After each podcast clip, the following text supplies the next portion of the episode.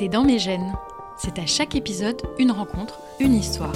L'histoire d'un enfant accompagné d'un médecin et d'un chercheur qui se battent ensemble contre une maladie génétique. C'est cette étroite collaboration unique en Europe que vous allez découvrir en embarquant au cœur de l'Institut Imagine.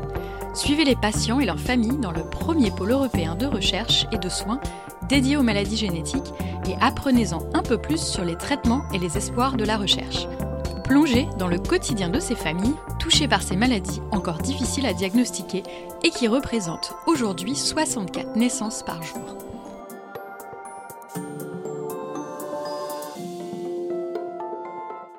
Aujourd'hui, nous allons vous raconter l'histoire de Joanny, atteinte du syndrome d'Ondine. Pour ce faire, j'ai avec moi, autour de la table, Xenia Proton de la Chapelle, la maman de Joanny. Bonjour Xenia. Bonjour Elodie. J'ai aussi Jeanne Amiel, médecin et directrice du laboratoire embryologie et génétique des malformations. Bonjour Jeanne. Bonjour. Et enfin, Jean-Philippe Annereau, président de Medetia, start-up qui travaille à développer un traitement contre les maladies rares. Bonjour Jean-Philippe. Bonjour Elodie. Xenia, est-ce que vous pouvez un petit peu nous raconter le début, cette histoire, le diagnostic, comment, comment ça s'est passé ?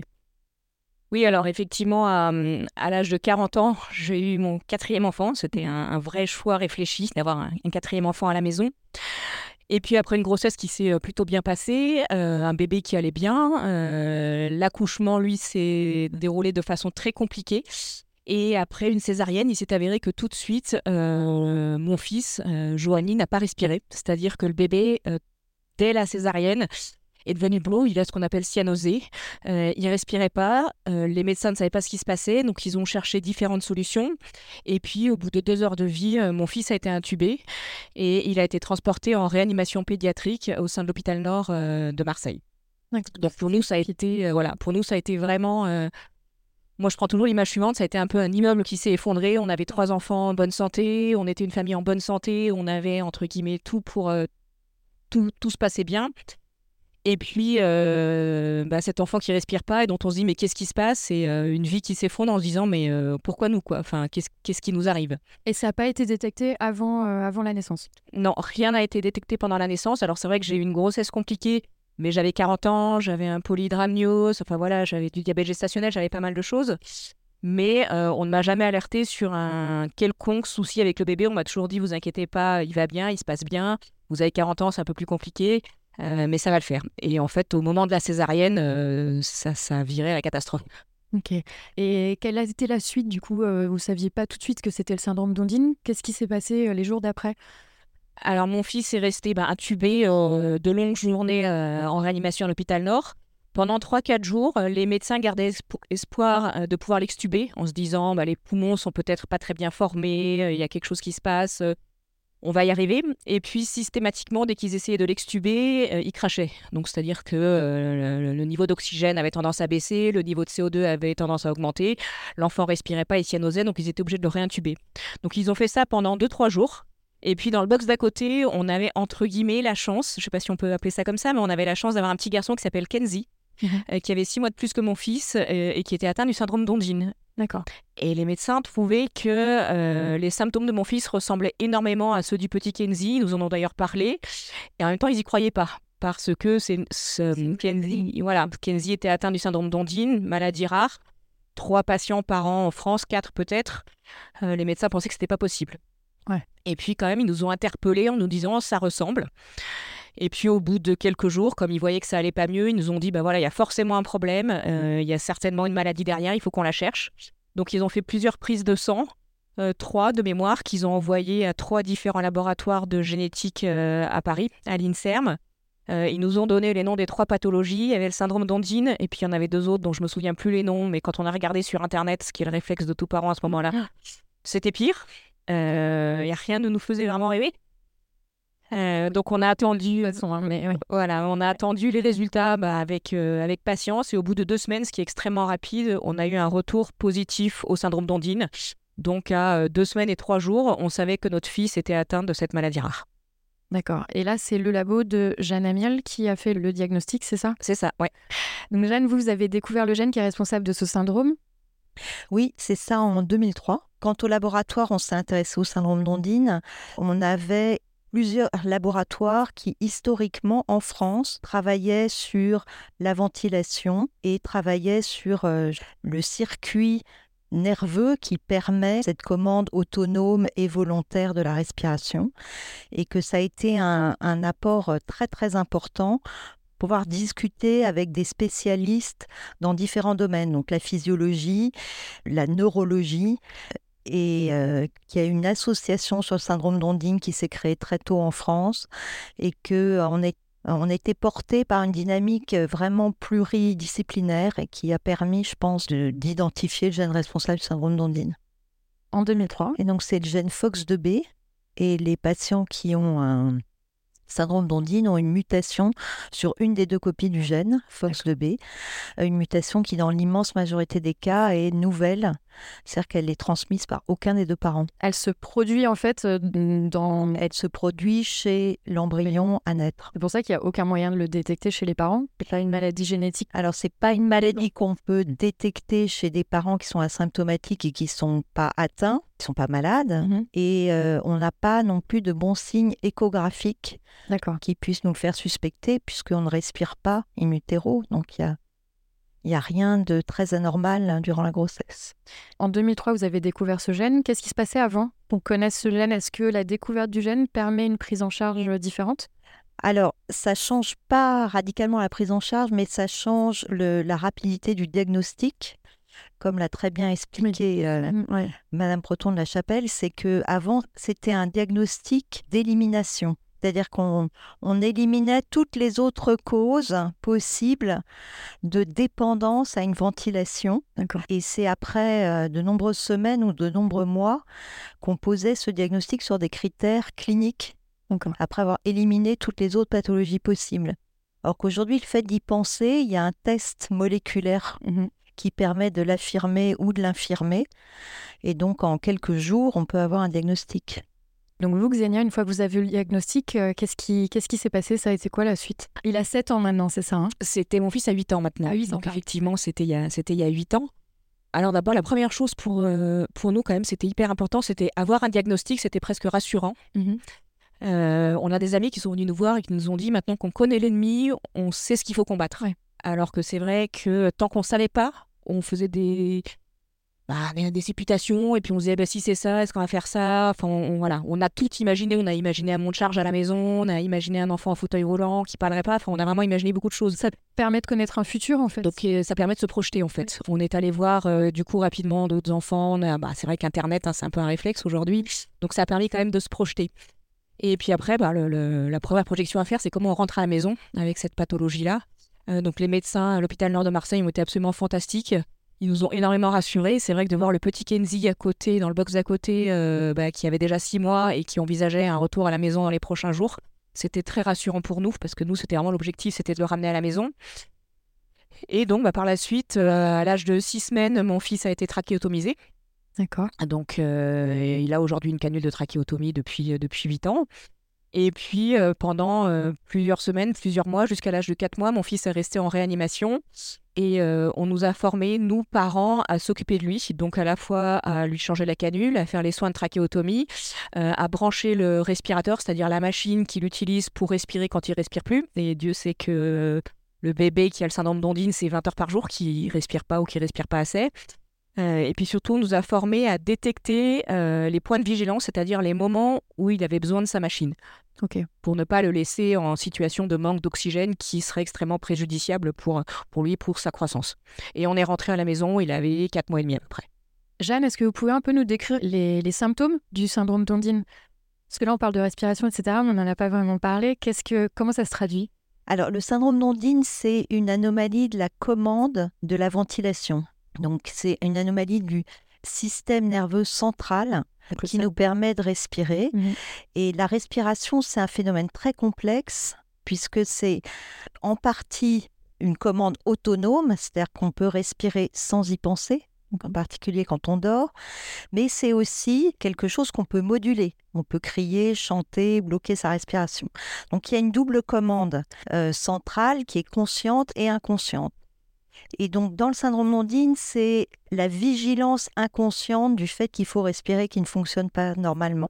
On est uniquement totalement dépendant de notre commande autonome durant le sommeil. Okay. Parce qu'en dehors du sommeil, il y a, il y a cette vigilance euh, sur la respiration. Et donc, les enfants qui ont un syndrome d'Ondine vont progressivement, en phase de sommeil, ventiler insuffisamment et donc devenir hypercapnique et hypoxique. Alors, Alors, tu peux juste nous décrire hypercapnique ? Hypercapnique, c'est que le C O deux dans le sang augmente. D'accord. Le monoxyde de carbone. Et hypo, hypoxique, c'est que le, le, l'oxygène dans le sang diminue. OK. Euh, et ça, c'est très toxique. Alors, les phases d'éveil et de sommeil, elles ne sont pas claires chez un nouveau-né. Oui. Et puis un nouveau-né, ça s'endort sans prévenir et sans rythme nique téméral de, de, d'adulte. Euh, donc c'est une période très compliquée. Après, quand il y a un rythme de veille-sommeil qui vraiment s'instaure, ça devient plus facile à gérer à la maison. Ça reste compliqué, mais ça devient plus facile avec, quand l'enfant grandit. Oui, parce qu'il y a des moments où ils vont se coucher, et donc là, on sait que ça sera... Voilà, on peut prévoir la phase de sommeil. On sait qu'on va aller, qu'on va s'endormir ou qu'on a un risque de s'endormir. Et le parent a plus de latitude de vérifier le sommeil ou la veille euh, chez un enfant que chez un nouveau-né. Et le, la période justement nouveau-né où c'est un peu compliqué de, de prévoir ce, cet endormissement, ça dure combien de temps ? C'est tous les premiers mois de vie. Ouais. Et puis, donc, il y, y a ce que raconte très bien Madame Proton de la Chapelle, c'est qu'il faut que les parents apprennent à gérer un soin qui est de la haute technicité. Hein. C'est, c'est pas un soin euh, euh, habituel, et c'est un soin où même certains infirmiers, infirmières sont à l'aise ou pas à l'aise. Donc, il y a une vraie euh, formation des parents. Et puis, il y a aussi une amélioration des capacités de ventilation du nouveau-né parce qu'il y a une maturation du cerveau. Et donc, les deux se rejoignant, ben, au bout de quelques mois, euh, euh, les enfants peuvent maintenant rentrer à la maison. Ce n'était pas le cas. Euh. D'abord, avant, il n'y avait pas de ventilation efficace d'un bébé. Donc ça, c'était... Euh, tant qu'il n'y avait pas ça, il n'y avait pas de vie possible pour un enfant atteint de syndrome d'Ondine. D'accord. Et puis ensuite, il y a eu une amélioration technique importante et la formation des parents qui font que maintenant... Euh, les enfants, euh, avant l'âge d'un an, peuvent être à la maison et avoir une vie in- de famille intégrée. Et donc là, quelle vie, là, euh, Joanny, maintenant ? Qui va à l'école ? Oui, alors Joanny, entre guillemets, il a beaucoup de chance, j'ai envie de dire. Euh, Joanny va à l'école à temps plein, comme tous les enfants de huit ans. Euh, alors, il va à l'école pas tout seul, il va à l'école avec euh, ce qu'on appelle une A V S, un A V S, un assistant de vie scolaire, qui est avec lui toute la journée, qui surveille son niveau d'oxygène, qui maîtrise euh, sa trachéotomie, qui maîtrise son appareil respiratoire et qui va le brancher sur son respirateur après la récréation, s'il a beaucoup couru, ou après le repas, s'il a un coup de barre, ou voilà, après, euh, bah, en hiver, quand il peut être fatigué, quatorze heures, enfin voilà. Donc, euh, après, Joanny, euh, c'est pas un grand sportif, on n'en fera pas un grand sportif, c'est pas l'objectif, mais il va chez des copains, euh, il fait un petit peu de sport à son niveau. Euh, ce qui est très difficile en fait, c'est qu'on ne peut pas le laisser sans surveillance parce que un des points extrêmement importants dans le syndrome d'Ondine, c'est que les patients ne ressentent pas quand ils ne respirent pas. Donc ils ne ressentent pas, contrairement à vous et moi, qu'ils ne respirent pas. C'est-à-dire vous et moi, si vous bloquez votre respiration, vous mettez votre tête sous l'eau, vous sentez qu'à un moment donné, vous avez besoin d'ouvrir la bouche, de sortir la tête de l'eau et de respirer. Ouais. Joanny, les patients Ondine, ils ne le sentent pas. D'accord. Donc mon fils, il va jouer à cache-cache, il va se cacher sous une couette et quand je le retrouve sous la couette, il est bleu. D'accord. Où il va se cacher dans un placard derrière un manteau et euh, il ne s'aperçoit pas qu'il ne respire pas. Donc la grosse complexité, c'est qu'à huit ans, on ne peut pas le laisser tout seul euh, parce qu'il va faire des jeux et potentiellement il va se mettre en danger sans même s'apercevoir qu'il est en danger parce qu'il ne sait pas qu'il ne respire pas. Jeanne, le, le fait de ne pas savoir qu'on ne respire pas, c'est le cerveau du coup, il se passe quoi ? Eh ben, il se passe un mauvais décryptage des signaux. D'accord. Le signal euh, pour le cerveau, c'est euh, l'hypercapnie. Si le C O deux augmente dans le sang, le réflexe est d'hyperventiler, donc de respirer plus vite et, et okay. plus fort ouais. pour rétablir euh, une oxygénation normale et euh, faire baisser le C O deux. Et donc, si on, le, le, on ne sent pas ce signal, on ne peut pas réagir. D'accord. Si on demande à un enfant ondine de respirer vite et fort, il est tout à fait capable de le faire. Mais il ne le fait pas en réflexe à l'hypercapnie parce qu'il il a, il, il, il décode pas bien le signal. D'accord. Et donc, biologiquement, en fait, il y a quelque chose qui l'empêche de décoder ce signal, ce voilà, et passer au deux du système nerveux autonome. D'accord. Et donc, c'est la boucle du système nerveux autonome périphérique et central qui fonctionne, mais pas tout, pas tout à fait normalement. D'accord. OK. Merci beaucoup pour ce décryptage. Et donc, les traitements, c'est surtout, en fait, euh, de, de l'aide à respiration. Voilà, c'est de forcer la respiration dans les phases où on est particulièrement euh, à risque ouais. de décompensation. Donc, c'est le sommeil, mais ça peut être aussi euh, un gros rhume, mmh. euh, un enfant qui est très concentré. Quand oui. on se concentre beaucoup sur une tâche, on dépend plus de sa ventilation autonome que si on est en train de chanter, par exemple. Oui. Xenia, il va à l'école, il fait plein de choses. Qu'est-ce qui s'est passé entre euh, ces deux semaines de, de, de diagnostic et là? Est-ce que vous êtes rapprochés peut-être d'autres familles? Alors, le, notre premier réflexe, après Internet, parce qu'aujourd'hui, ouais. Internet, c'est facile, ça a été euh, de nous rapprocher effectivement d'autres familles. Euh, on avait besoin d'être rassurés, nous, on avait vraiment besoin de se projeter. Euh, je ne pense pas qu'on était dans le déni euh, de la maladie. Euh, au contraire, on s'est dit qu'il fallait qu'on y aille parce que ouais. le déni, ça ne servait à rien. Et en fait, on a eu la chance de rencontrer très rapidement euh, une famille qui est la famille Imoucha, euh, qui a un enfant euh, atteint du syndrome d'Ondine aussi, qui, euh, qui habite Aix-en-Provence comme nous, tout près de chez nous. Et cette famille a eu la gentillesse. Donc, Philippe Imoucha le pré- était le président de l'association à l'époque, l'association euh, française des familles atteintes du syndrome d'Ondine. D'accord. Ils ont eu euh, tous les deux la gentillesse de nous recevoir chez eux très rapidement. Ils avaient déjà un, un jeune ado atteint du syndrome d'Ondine. Et nous, le fait de les rencontrer, de voir leur fils qui allait à l'école, alors avec euh, effectivement toute une organisation au quotidien, hein, il y a du matériel lourd, il y a une surveillance permanente. Mais le fait de voir leur fils Gabriel aller à l'école, pour nous, ça a été fabuleux parce que ça nous a donné de l'espoir. Ouais. Et puis Gabriel, il parlait, il comprenait, on échangeait, il faisait des jeux vidéo comme tout ado euh, sur son ordinateur. Donc pour nous, c'était super rassurant. Donc, on est rentré à la maison avec cet espoir-là. Euh, et puis, les deux premières années, très honnêtement, j'ai envie de dire, pour moi, ça a consisté à garder mon fils en vie. Il hein, faut être très clair. Les deux premières années, il a été ventilé sur son respirateur vingt heures par jour. Okay. Parce que quand il mangeait, quand il digérait, quand il avait un rhume, et avec quatre enfants, moi, des rhumes, j'en avais tout le temps à la maison. Enfin, mon fils est resté branché vingt heures par jour pendant deux ans sur son respirateur. Et petit à petit, il a pris de l'autonomie.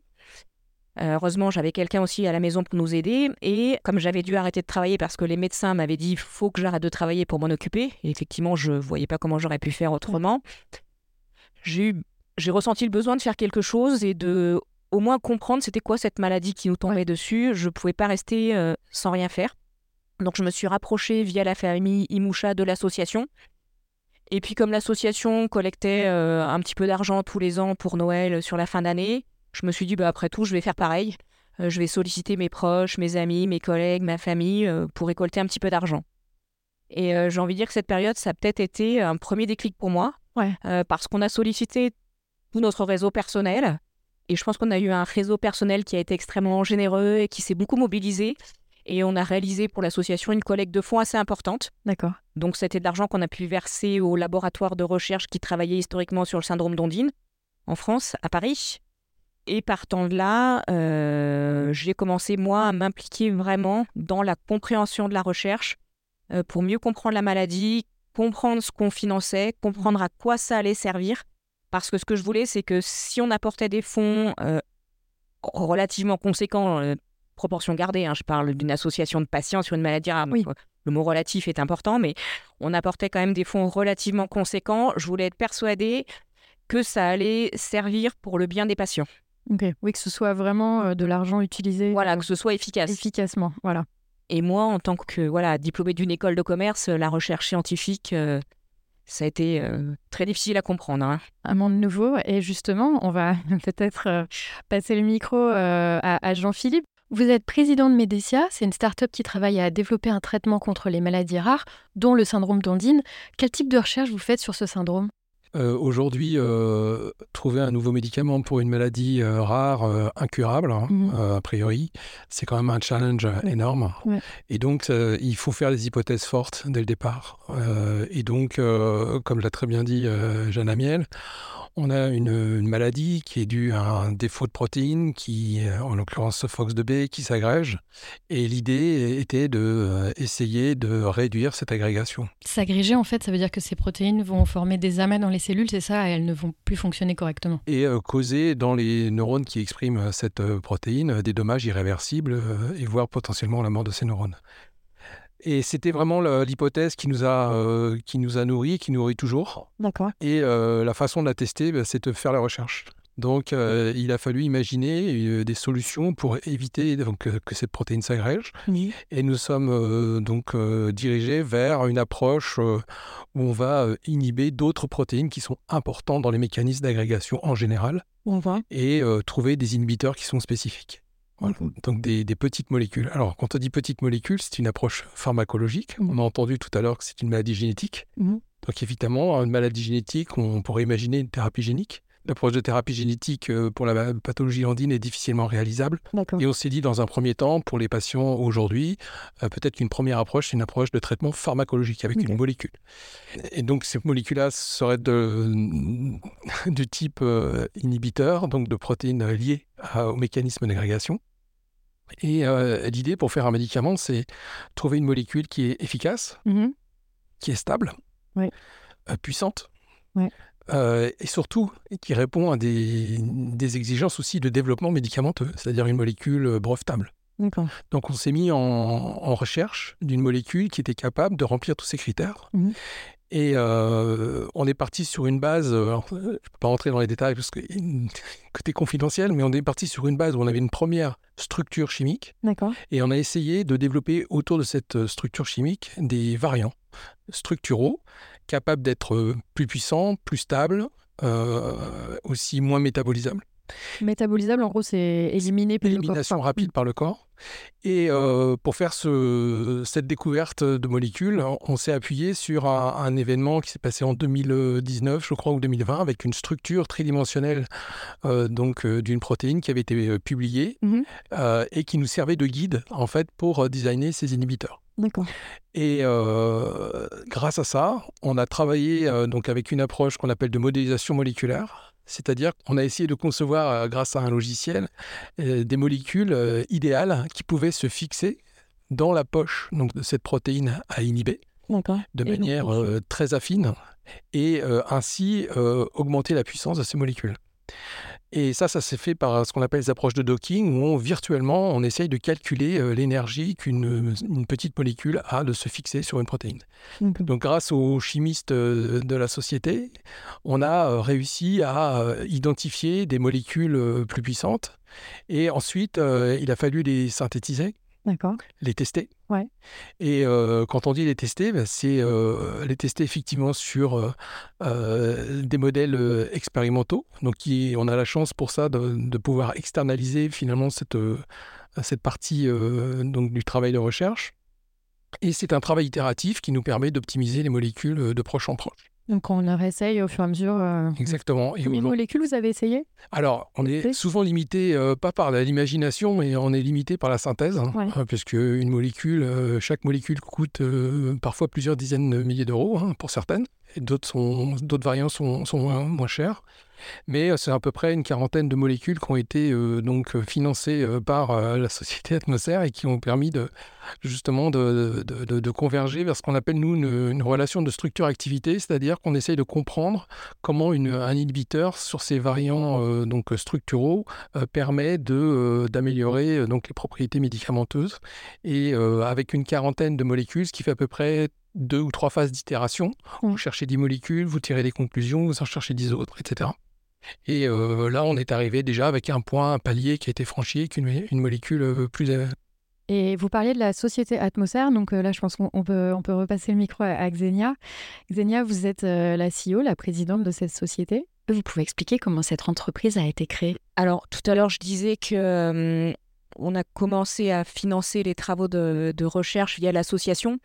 Euh, Ce que je trouve extrêmement important euh, de dire, c'est qu'à un moment donné, quand on a commencé à écrire l'histoire de la recherche autour du syndrome d'Ondine, euh, on a commencé à écrire une histoire en se disant, euh, voilà, il y, y, y a des recherches, on a des acquis, on a des assets, Euh, mais à un moment donné, je pense qu'on est tous conscients que pour développer un médicament, il faut beaucoup de compétences diverses et variées. Euh, il faut beaucoup d'argent, forcément, mais parce qu'il y a de longues étapes, un long process.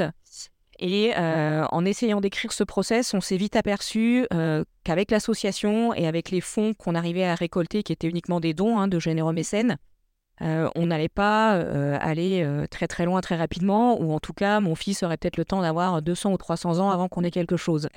Euh, et c'est, je pense, euh, c'est ça qui, à un moment donné, a été le déclic pour créer une société. Euh, je disais tout à l'heure, je crois que moi, je suis issue d'une école de commerce. Oui.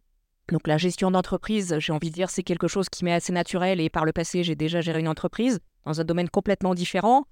Euh, mais à un moment donné, dans l'histoire Ondine, on se dit, voilà, il faut qu'on ait beaucoup de compétences, ça va prendre du temps. Et à un moment donné, dans un tableau Excel et dans un business plan, il y a beaucoup de zéros, il y a des gros montants. Et ça, pour moi, dans l'association, je ne voyais pas comment on allait pouvoir l'atteindre parce que moi, à titre personnel, le, enfin, et dans l'association, personne ne connaît, ni Mick Jagger, ni qui que ce soit.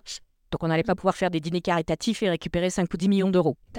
Euh, donc, à un moment donné, on a switché en se disant l'association, elle reste extrêmement importante parce que c'est la voix du patient et elle continue son activité.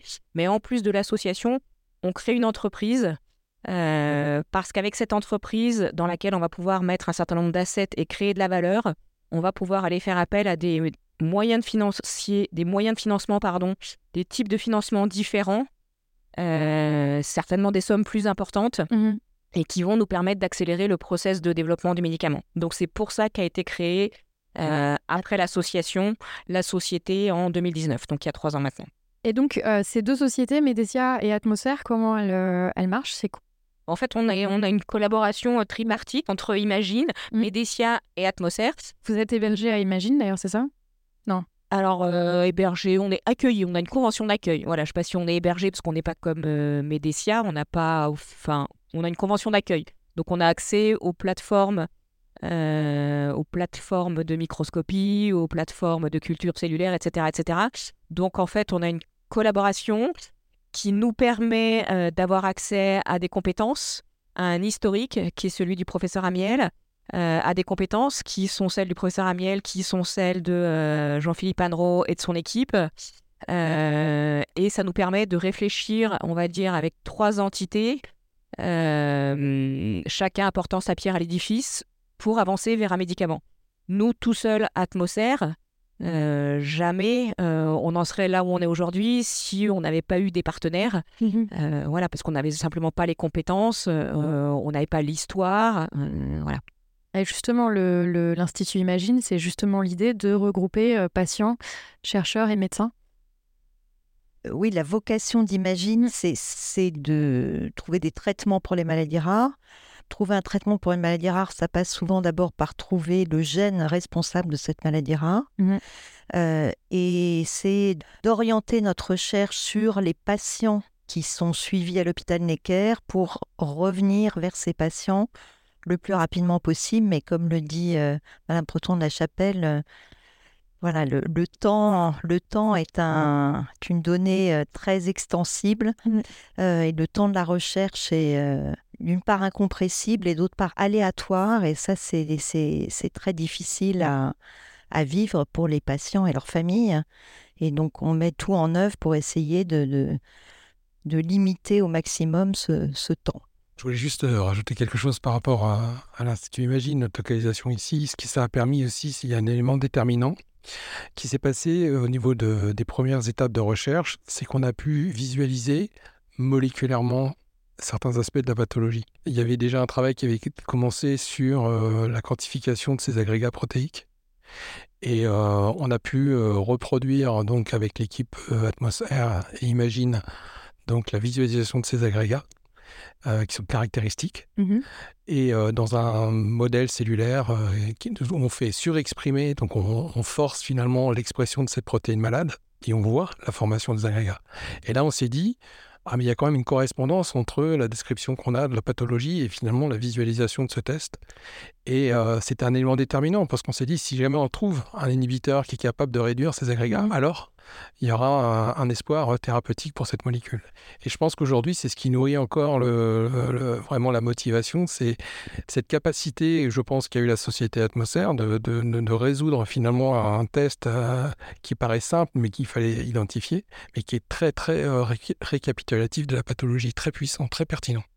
Alors, je sais qu'on ne peut pas donner de nombre, bien sûr, de nombre d'années, parce que euh, c'est la recherche et qu'on ne sait vra- jamais vraiment euh, quand ce sera prêt. Mais euh, est-ce, est-ce que ces développements, en fait, ces développements de, de traitement, c'est plutôt pour les enfants à venir ou c'est plutôt, euh, par exemple, pour Joanny ? Dans le meilleur des cas. Bon, euh, le syndrome d'Ondine, c'est, c'est une maladie chronique. On est avec et on a cette maladie toute sa vie. Donc, ce qu'on espère, c'est changer la prise en charge et les traitements pour euh, les enfants déjà nés et à naître. Mais il est sûr que si on identifie une nouvelle molécule, euh, en pédiatrie, euh, on est des gens prudents. Mmh. Euh, et euh, comme on a déjà un traitement qui est la ventilation artificielle, qui est efficace, on devra discuter de quel patient, à quel âge, sera le, le premier ou les premiers à tester ce nouveau médicament. Donc, si, même si on a un nouveau médicament efficace, on ne l'utilisera pas tout de suite sur tout le monde. Jean-Philippe, vous voulez ajouter quelque une, chose ? Il y a une problématique de, de, de risque-bénéfice, bien sûr. Euh, nous, ce qu'on essaie d'identifier, ce sont les molécules qui présentent évidemment les meilleures euh, activités, mais euh, en, en essayant de minimiser au, au maximum euh, les effets secondaires. Aujourd'hui, euh, on, on est finalement si peu de choses de la pathologie, donc difficile d'anticiper aussi euh, ce que pourraient être euh, les effets secondaires. Donc euh, une façon de finalement de résoudre ceci, c'est de s'orienter sur des molécules qui ont déjà un passé euh, d'avoir été administrées euh, donc à des patients potentiellement sur d'autres pathologies. Et quand vous parlez de, de dimension de temps, eh bien ce n'est pas la même dimension de temps d'avoir une molécule toute nouvelle mmh, euh, et une molécule qu'on pourrait repositionner ou redévelopper mmh. ou potentiellement euh, améliorer ce qu'on appelle un pharmacologue fort, c'est-à-dire une entité chimique déjà douée de propriétés pharmacologiques intéressantes, et de faire euh, la dernière étape supplémentaire et l'adapter euh, au syndrome d'Ondine. Donc en fait, c'est ce qu'on essaye de, de, de faire, c'est de tirer bénéfice finalement d'un capital de connaissances euh, sur certains pharmacophores et d'essayer d'améliorer euh, ces pharmacophores pour... Euh, En, en considérant en premier chef, comme l'a souligné Jeanne Amiel, euh, finalement euh, que ces molécules doivent être safe, euh, enfin, euh, avoir une, une très très bonne tolérance et pouvoir être administrées au plus grand nombre. Et euh, le syndrome d'Ondine, c'est une maladie chronique, mais pas dégénérative, c'est-à-dire qu'on ne se retrouve pas avec des symptômes de plus en plus graves ou c'est... Non, c'est une maladie chronique, elle n'est en rien dégénérative et même au contraire, ce qu'on... disait, c'est que c'est les premières semaines et mois de vie qui sont les plus difficiles. Et grâce à la maturation euh, cérébrale, il y a une amélioration de la ventilation euh, avec l'âge. Je rajouterais juste une petite chose à ça. C'est qu'on s'aperçoit que euh, très souvent, et c'est assez logique et normal, euh, les enfants en bas âge, surtout peut-être les anciennes générations, n'ont pas toujours été assez ventilés. Euh, et que parfois, même si la maladie n'est pas dégénérative en tant que telle, euh, on s'aperçoit qu'il y a quand même un impact, l'âge aidant, euh, parce que le patient, quand il vit en sous-oxygénation, en hypercapnie pendant une fois, deux fois, trois fois, et cetera, euh, mine de rien, il y a quand même un impact sur son développement cognitif et aussi sur ses organes principaux. Euh, et du coup, parfois, même si la maladie n'est pas dégénérative, on s'aperçoit que certains adultes vont un peu moins bien, c'est-à-dire qu'en tout cas, étant enfant, ils ne se ventilaient pas en journée. Et en fait, euh, grandissant, il commence à se ventiler pendant le repas, après la pause, euh, enfin voilà, après la pause déjeuner ou en fin de journée, euh, parce que ils ont tellement été sollicités, euh, leurs organes ont tellement été sollicités étant plus jeunes que ça devient compliqué. D'accord. Oui, donc c'est des effets secondaires en fait. Plus... Oui, c'est ça. C'est la maladie pas dégénérative, mais mine de rien, avec le temps, il y a quand même des effets secondaires, voilà, qui sont euh, qui sont un peu délétères. Euh, on a parlé de la recherche euh, donc, euh, de traitement, mais la recherche en génétique, sur quoi elle travaille en ce moment ? euh, Donc la recherche en génétique, elle travaille sur des syndromes encore plus rares que le syndrome d'Ondine et qui ont en commun avec elle une hypoventilation. Donc on a décrit des, d'exceptionnelles mutations dans un gène A L K euh, qui est responsable d'une forme beaucoup plus sévère euh, que le syndrome d'Ondine classique. Et on recherche depuis des années euh, la cause génétique, si elle est génétique, euh, d'un syndrome qui s'appelle l'hypoventilation alvéolaire central retardé avec syndrome hypothalamique. Donc, ces enfants qui ont des troubles Euh, endocriniens multiples associés. Euh, et pour l'instant, euh, notre laboratoire et d'autres laboratoires dans le monde n'ont pas été capables de, d'identifier la cause. D'accord, donc c'est en fait ce qui s'est passé avec Ondine, trouver un gène qui est responsable euh, de cette Exactement, maladie. Trouver une variation ou plusieurs, mm-hmm. euh, parce qu'on n'est peut-être pas toujours dans des modèles qu'on dit simples, qui sont monogéniques, c'est-à-dire une mutation dans un gène mmh. qui est responsable de la maladie, mais on a peut-être affaire à des modèles plus complexes. Et aujourd'hui, on a encore du mal à, à les identifier. Merci beaucoup. Euh, est-ce que vous voulez euh, peut-être euh, ajouter une dernière chose avant que ce podcast se termine ? Xenia, vous qui avez vécu euh, l'histoire de, depuis huit ans, euh, à la fois euh, du côté euh, maman euh, de, de patient et là maintenant euh, C E O du, d'une boîte qui travaille à chercher un, un traitement. Moi, j'ai envie de dire que pour moi, il y a eu un, un basculement extrêmement fort. C'est que euh, quand on a un enfant qui naît atteint d'une maladie rare, surtout quand on est comme moi, issu d'une école de commerce, on a tendance à se dire maladie rare égale pas d'argent, pas de budget. On pense au Téléthon, qui est une super, enfin voilà, un super événement, mais en même temps, on se sent très loin de tout ça et on se dit, bah, il ne va jamais rien se passer. Et, et moi, il y a huit ans, c'est vrai que je me suis dit, bon, bah voilà, il n'y aura jamais rien sur le syndrome d'Ondine, il n'y aura pas de recherche, il n'y aura pas de traitement, il faut qu'on apprenne à vivre avec. Et puis, de fil en aiguille, même si ce n'est pas facile, euh, j'ai appris, et je pense que je ne suis pas la seule, que sur les maladies rares, bah, ce n'est pas parce que le mot, que, c'est pas parce qu'il y a le mot rare qu'il ne se passe rien. D'abord, qu'il n'y a pas d'argent, qu'il n'y a pas d'espoir, qu'il n'y a rien à faire, bien au contraire. Il euh, y a des labos qui se bougent, il y a euh, des choses qui avancent. Moi, je trouve que c'est énormément d'espoir aujourd'hui, tout ce qu'on a sur le syndrome d'Ondine. Moi, je trouve qu'on a accompli ces dernières années, quand je dis nous, enfin, euh, je ne parle pas d'Atmosphère, je parle de, de, de Medetia, d'Imagine, enfin, et cetera, et tous les labos qui bossent sur le syndrome d'Ondine. Je trouve qu'on a eu des avancées euh, énormes qui donnent beaucoup d'espoir. Euh, en tant que parents, on aimerait toujours que ça arrive euh, pour nos enfants rapidement. Euh, on sait quand même que la recherche, c'est long, mmh. que la recherche, c'est risqué. Chaque étape, c'est un nouveau risque. On ne sait pas ce qu'on aura le lendemain. On sait aussi que très souvent, bah, quand on lance des projets, ce n'est pas forcément pour soi-même ou son propre enfant euh, dont on va en bénéficier. C'est peut-être ceux qui viendront euh, quelques années après. Euh, on ne sait pas, voilà. Mais en tout cas, euh, je, ce que je trouve qui est formidable, c'est qu'il n'y a pas rien. Ouais. Il y a de l'espoir. Euh, il y a des choses qui bougent. Et aujourd'hui, on voit qu'il y a quand même des médicaments qui existent pour soigner des maladies rares. Enfin, donc pour nous, c'est quand même un, un espoir fantastique. Super, en tout cas merci à vous trois de nous avoir raconté cette histoire avec vos trois points de vue et à très bientôt pour un, un nouvel épisode et une nouvelle histoire.